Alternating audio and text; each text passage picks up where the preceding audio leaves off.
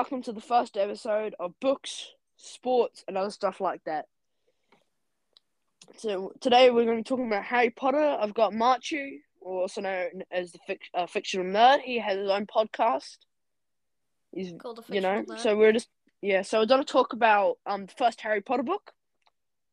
So Yes. um, Matiu, do you like Harry, do you like the first Harry Potter book? Yes, it is. It's it's a very good book. I really like it, and most first starting books are really good for the series. Like the first book of Wings of Fire and the first book of Percy Jackson and stuff. They're all really good, and yet for me, I kind of just compare it to like the first episode.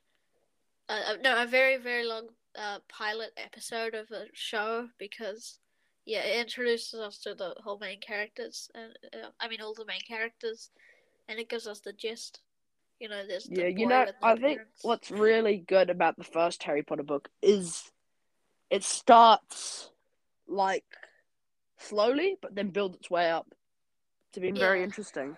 and also it has it, it gives us Voldemort, like it gives us the big bad in the very first book, and Harry's only eleven, and yeah, it was, it's it's impressive, and yeah, the Philosopher's Stone or the Sorcerer's Stone. I don't know why they call it Sorcerer's Stone. I I want to talk about that. I, It's because it's the Americans named it the Sorcerer's Stone because it was easier. Sometimes I say Sorcerer's Stone on accident, and then they just people just look at me like, "How dare you?" I don't know, but um, yeah, yeah. You, I like how Yeah. Ron and Harry and Hermione they, they didn't get along until like well well Ron and Harry got along, but like um like Hermione was just the know-it-all for a bit, Yeah, like in and the then first. and then she became friends, and they became friends, which was like kind of.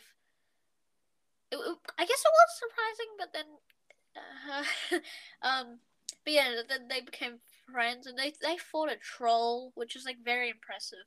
But one problem I have with this book is that eleven year olds can get past professional teachers. Uh, traps, you know, for the uh, Philosopher's Stone. I really like those chapters. There's like a couple of the chapters when they're trying to go through the like the stone you know the troll and the potion uh riddle and the the yeah, you've forgotten some of them. It's Ve- Yeah. Venomous Tentacular, then it's the life, then it's the keys, then it's a Oh, life yeah. size chest, then it's Snape's riddle, and then, and then it's um the Mirror. mirror of Erised. Yeah. Yeah. I, it's quite know, interesting I how Harry know like. how that works because in It's- the mirror it's- Harry's just like yeah I got I got it and then he put it in his pocket and I was like what so you know I mean he did I guess Dumbledore explained it I really like at the end of most of the Harry Potter books where just Dumbledore just says exposition exposition it's really funny because it's like oh so that's what happened that's what happened oh yeah and Fred and George sent him a toilet like what uh, oh yeah Fred and George yeah Yeah, Hagrid they're and Fred and George are probably my like my three favorite people in the in the book. They're like, all of the Harry Potter books. There's a element of like sadness in them. Like in the first book, Harry, you know, his parents had died. People, lots of people, you know. But then, in like, in all of the books, Fred and George just do stupid things. That I know. I, I love it how they start up a shop and how he they left school in book five. Yeah, that was legendary. They just Yeah. they just fly out the fly out the door Yeah, and they're like bye bye. yeah. Um. Yeah, I like I like the first chapter. It was like a, not a flashback, but you know, it was like Uncle Vernon's point of view, and he was just driving around. and then he goes, Harry Potter, and then Hagrid and Dumbledore, and we find we we, yeah. Uh, what's her name? Professor McGonagall is actually you know a cat, which yeah. She's an animagus. Yeah. Yeah. Animagus. I think it's quite cool how um the or like J.K. Rowling flips between first person, you know, doesn't flips between characters really quickly. Well, Like- I mean, most of the time it's Harry's point of view. Normally, the chapter is someone else's point of view, and then it's Harry's point of view. No, it's actually not because it goes Harry moved over to the window. That's Oh yeah. That's I think that's third person or say So I'm not it- sure it is, which one. It is kind of hard to follow, but then, you know, after you read it, It's hard. It's actually quite. It's easier to listen to it than read it because because Yeah, of I- that, they flip between things. So Yeah, uh, normally I read the book and I never really reread it. If I want to reread it, I listen to the audiobook. So, yeah. And normally the audiobook has the correct pronunciations. So, like, you know, Hermione, actually, no, oh, I just knew it was Hermione, but, you know, maybe other words and stuff. Yeah, and Hedwig, Hedwig, Owl, I don't know why I had to mention that, but Hedwig's cool. Um, yeah, it's it's like as Harry says in the seventh one, like he thinks Hedwig was his link to the magical world when he was in the summer. Oh yeah, that was uh, Especially in the second one, where that- Dobby- That, might be something, but no. Especially I mean, could, especially in the second one where wand, Dobby but still. especially in the second one where Dobby like um stops Harry from getting his letters. Yeah. Yeah, because our uh, because Hedwig couldn't, he was in his cage.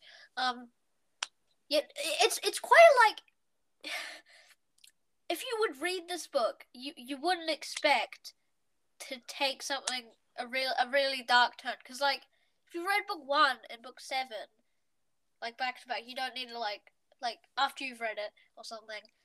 It it's like it just I, I just feel like it keeps getting darker and darker. Like my cousin, uh, every every year they like read one or two Harry Potter books because like they keep getting more mature and mature, and now like I think she's ten, nine, oh no, yeah nine, and then uh, she's she's finished book four and she's gonna start book five, and then when she's ten she'll start book six, um, because yeah I. Well, my dad, he when I was like turning eight, he read me the seventh one, and I had nightmares. Well, okay. Well, the books, because they're not. I mean, okay. Well, I've read some weird ass fan fictions, but um, books they're not as bad as the movies. But The you know. movies just they they don't give characters credit for like yeah, you, especially uh, Neville and Ginny are the two characters. Ne- Neville and Ginny, no like credit to them. Like Yeah, Neville's one of the coolest characters out there. He goes from a blundering buffoon to like the guy who like single-handedly kills, well, literally single-handedly kills Nagini, Yeah, Which- Voldemort Snake. yeah. um, which. Yeah, like I, in the movies, it's kind of weird because he's just like a kid, kid, weird, weird kid, and then book seven, he's like bloody oh yeah, and then also Ginny, Ginny as his girlfriend, as Harry's girlfriend, kind of was forced in the movies. If you just watch the movies, it would be weird. But, Yeah, it's like so they go from so basically it's really weird because they go from Ron goes from like not one and then like five minutes later, J- um, Harry's kissing Ginny in the room of the requirement. Requirement. It's Yeah. weird. yeah, it is And, really then, weird. and then they have the scene afterwards with with the Quidditch, and then um Harry Yeah, kisses Quidditch. I mean, it's I so guess weird. They, I guess they connect closer closer when they're playing Quidditch. Um, but you know, yeah, no. If you read the books, it's more, it it makes more sense that Ginny's Harry's girlfriend. But like, if you just watch the movies, it would be weird. But anyway, we're talking about the first book, which Ginny is like not in the first book. Actually, no, she is for a little bit. She is, yeah. In the first like in, in the first think- little bit. Yeah, I don't think we learned her name in the first book. It was just Ron's sister. Or actually, maybe, maybe, yeah, maybe we did. No, Ron mentions her in the um on the Hogwarts Express, I think, and he Yeah. goes, "My little sister Ginny, my big brother." Yeah, Yeah. but then in the first little bit, in the first bit, it's just the redhead girl, which is weird. Yeah, the redhead girl. The little redhead girl. Oh no, no, no, Miss we Mrs. Weasley says, Ginny, no, you can't go to Hogwarts yet." That that's where her name's mentioned. Yeah, okay. That yeah, I wonder if J.K. Rowling had had like the, her an idea in her head, like that Ginny would become a girlfriend, and like if if she'd ha- had an idea about what would come next. I mean, but yeah, um, still yeah. So this is a really good book, and Quirrell is probably okay. I was gonna say. Quirrell was probably the best defense against the dark art teacher that we had. Uh, oh no, besides from Lupin, who actually taught him that. But like Remus, I mean, uh, Quirrell was like he was actually teaching people, even though he did uh, stutter. So, you know, he's probably a good defense against the dark arts teacher, even though he had Voldemort on his back. Um, uh, the back of his head. Anyway, Felix. Thanks, Matiu. Um, yeah, make sure to go check out his podcast, A Fictional Nerd. He's got some great content on there. Yep. Make sure to check out episode two coming soon, which is about going to be about the second Harry Potter book.